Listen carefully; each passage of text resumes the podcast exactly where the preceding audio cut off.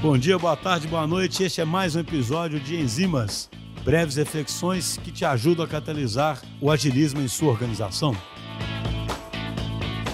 Olá, galera. Bom dia, boa tarde, boa noite. Aqui Renan Cunha, Scrum Master na DTI Digital. Hoje vim trazer um tema super relevante aí, que tem sido pauta bem frequente dentro das organizações, que é a diferença entre gestão e liderança dentro da agilidade. Gestão e liderança, o primeiro ponto, é, podem ser consideradas a mesma coisa no universo da agilidade? Será que é possível que tenhamos aí ótimos gestores, mas que não sejam vistos como bons líderes? Ou, do contrário, há casos em que excelentes líderes precisam de melhorias significativas e talvez urgentes em gestão? São alguns dos pontos aí que valem a pena serem discutidos. Primeiramente, vale a pena a gente lembrar ali, 1960, Douglas McGregor trouxe a teoria X e a teoria Y, disse um pouco sobre as culturas dentro das organizações. O primeiro ponto, a teoria X, né, pontuada por ele, tratava de uma relação entre gestores e colaboradores de uma maneira bem microgerenciada, em que o gestor tinha o tempo todo, o líder, né, na época,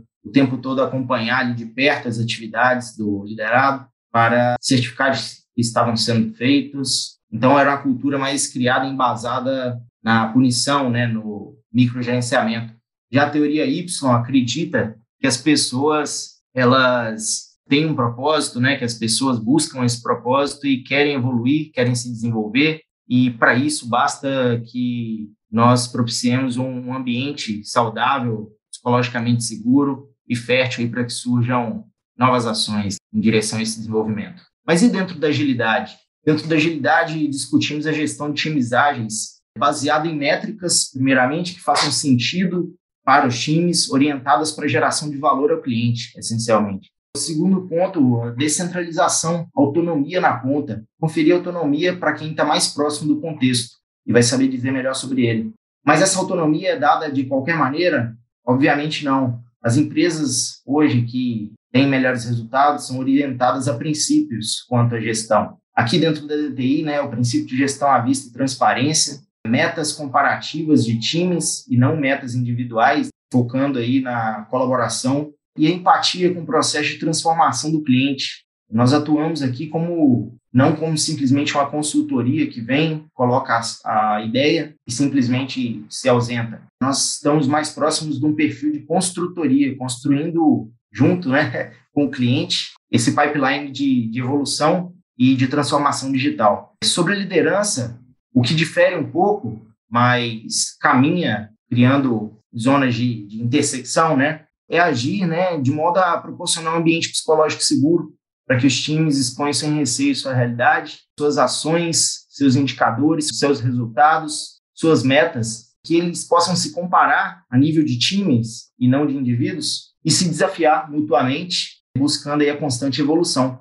Então, um ponto muito importante aí dentro da liderança dos times ágeis é desenvolver as pessoas incentivar estruturas antifrágeis. O desenvolvimento das pessoas proporciona isso, né? Se eventualmente um líder ou um gestor precisa se aproximar e desempenhar um perfil executor em determinado momento para ajudar a tirar um time de uma crise, determinada crise, que ele entre e faça isso, precisa assumir um pouco posicionamento de um PO, o papel de um PO, um papel de um Scrum Master, por exemplo, que ele entre e faça isso momentaneamente para suportar o time, mas que ele desenvolva esse time também para ser capaz de superar futuros desafios similares a esse, para que o time vivencie um aprendizado e consiga atuar por si só né, futuramente e não depender mais de, a todo momento de crise que existir, que ele entre que o, o líder precisa entrar novamente e o time não consiga caminhar com as próprias pernas, né?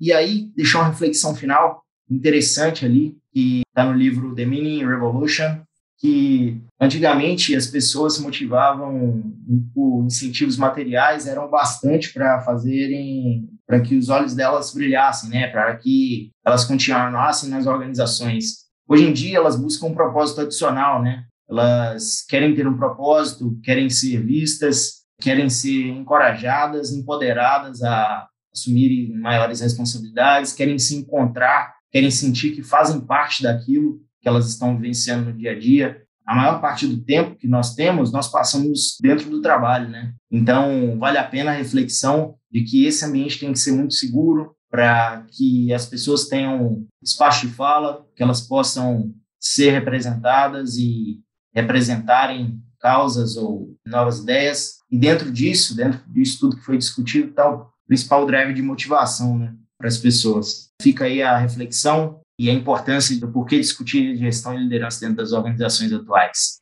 para que a gente continue entregando valor contínuo ao cliente e tendo um ambiente de extrema confiança, um ambiente seguro, um ambiente propício a novas ideias e constante evolução.